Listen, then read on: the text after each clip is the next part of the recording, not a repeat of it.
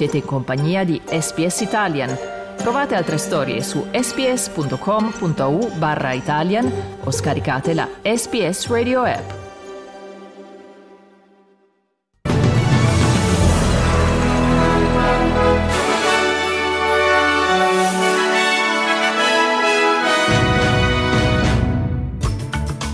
Medio Oriente, arrivati in Egitto i medicinali destinati agli ostaggi israeliani nelle mani di Hamas.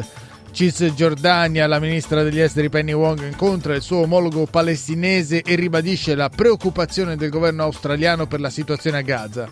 Svizzera al via il 54 World Economic Forum di Davos. Tennis Australian Open, Yannick Sinner e Flavio Cobolli al terzo turno, ieri vittoria anche per Djokovic e De Minor.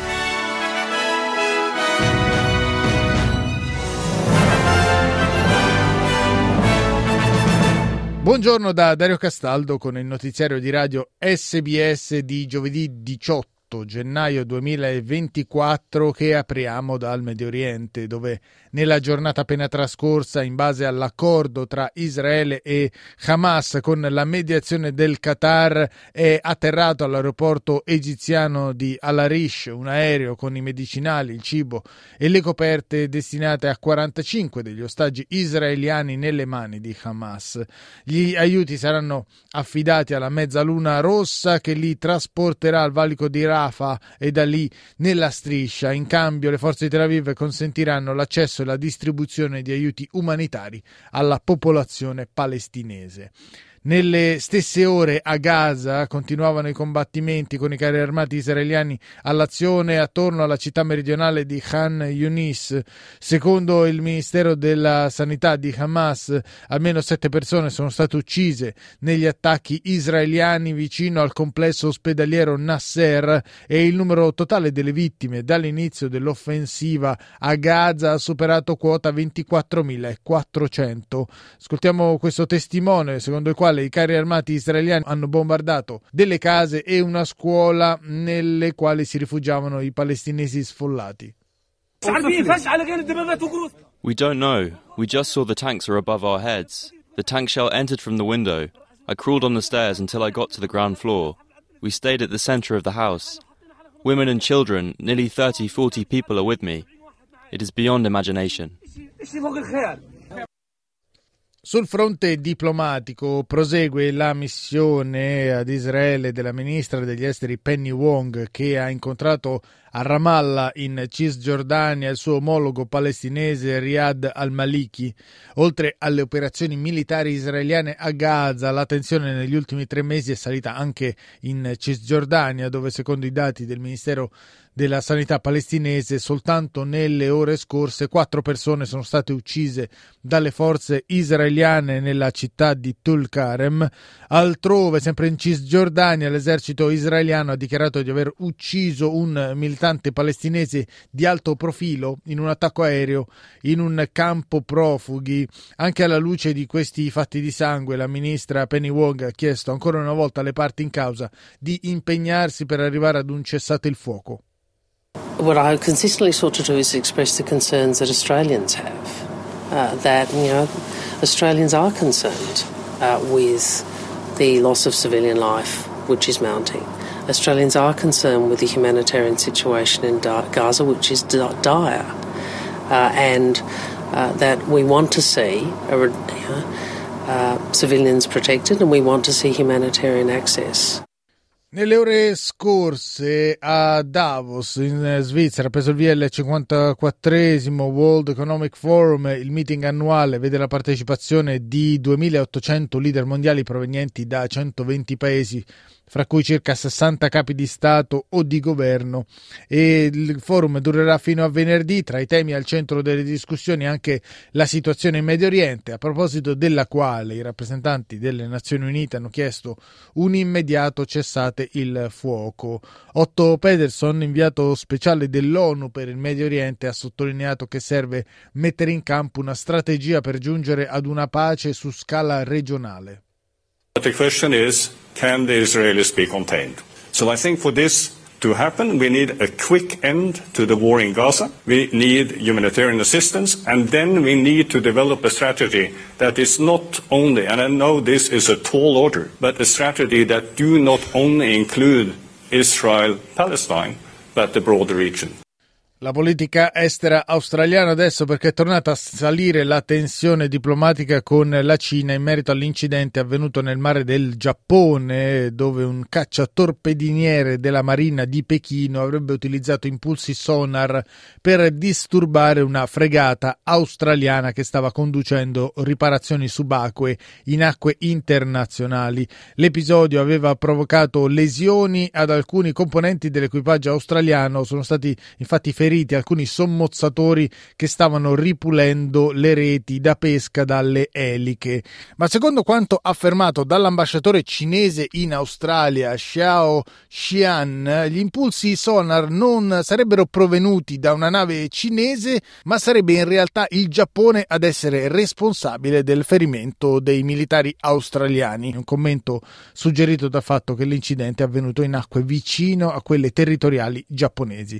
Il primo ministro Antonio Albanese ha però respinto l'ipotesi avanzata dal rappresentante diplomatico di Pechino.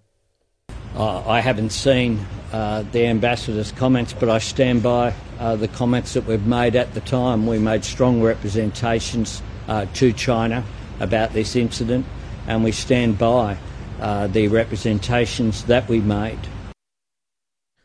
Ancora la politica estera saranno 2 miliardi le persone chiamate alle urne in tutto il mondo in questo 2024. Si tratta di una cifra record, ma nonostante questo, secondo il presidente del comitato militare della Nato, la democrazia è a rischio in molte aree del mondo. Parlando a Bruxelles, Rob Bauer ha affermato che la guerra in Ucraina è proprio una conseguenza della paura che Vladimir Putin nutre nei confronti della democrazia. In altre parole, ha detto l'alto rappresentante dell'Alleanza Atlantica, dall'esito della guerra in Ucraina Potrebbero dipendere le sorti della democrazia nel mondo.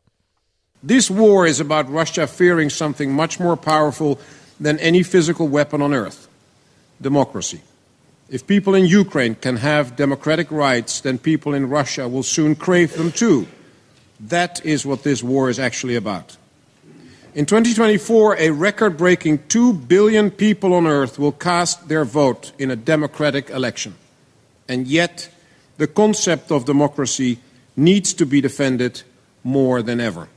Veniamo adesso in Australia. In Victoria prosegue l'agitazione del personale paramedico che chiede un ritocco dell'aumento salariale previsto dal contratto di lavoro. La maggioranza dei membri del sindacato Victorian Ambulance Union ha rifiutato l'offerta di accordo aziendale avanzata da Ambulance Victoria e ha minacciato di intraprendere azioni sindacali nelle prossime due settimane se un accordo non verrà raggiunto.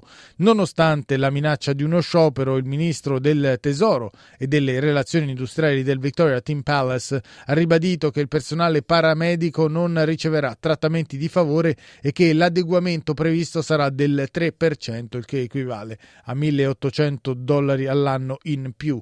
Fare un'eccezione per il personale paramedico che lavora nelle ambulanze sarebbe iniquo e ingiusto nei confronti dei lavoratori degli altri settori, ha detto. Oh, that is, uh, in terms of wages, the only outcome that will be offered uh, because the government has a wages policy. And uh, uh like, uh, if I make a special exception for ambulance workers, then we have to do exactly the same for everybody else. Um, otherwise, quite frankly, it wouldn't be fair.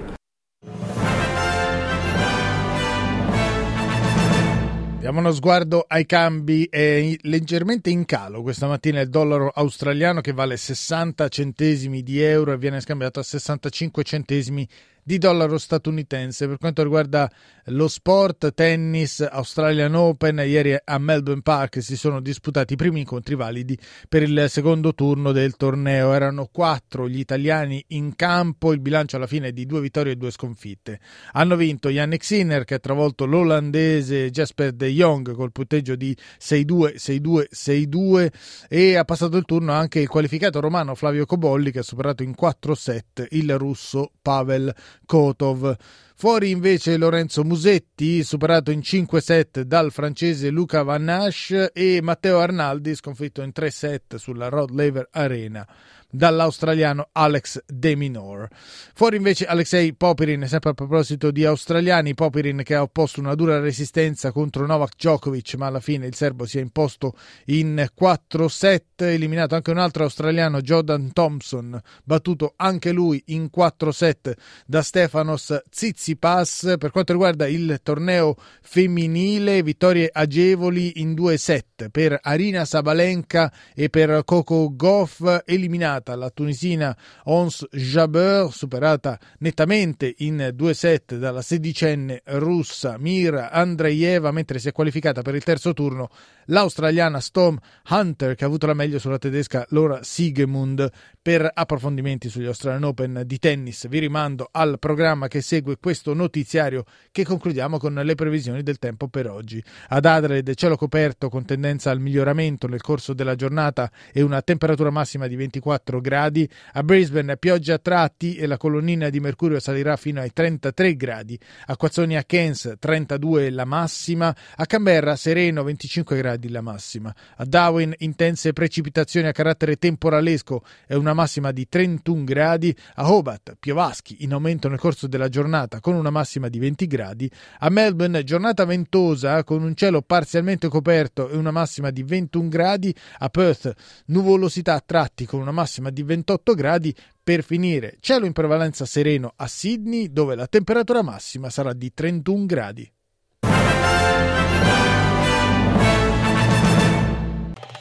Volete ascoltare altre storie come questa? Potete trovarle su Apple Podcasts, Google Podcasts, Spotify o ovunque scarichiate i vostri podcast.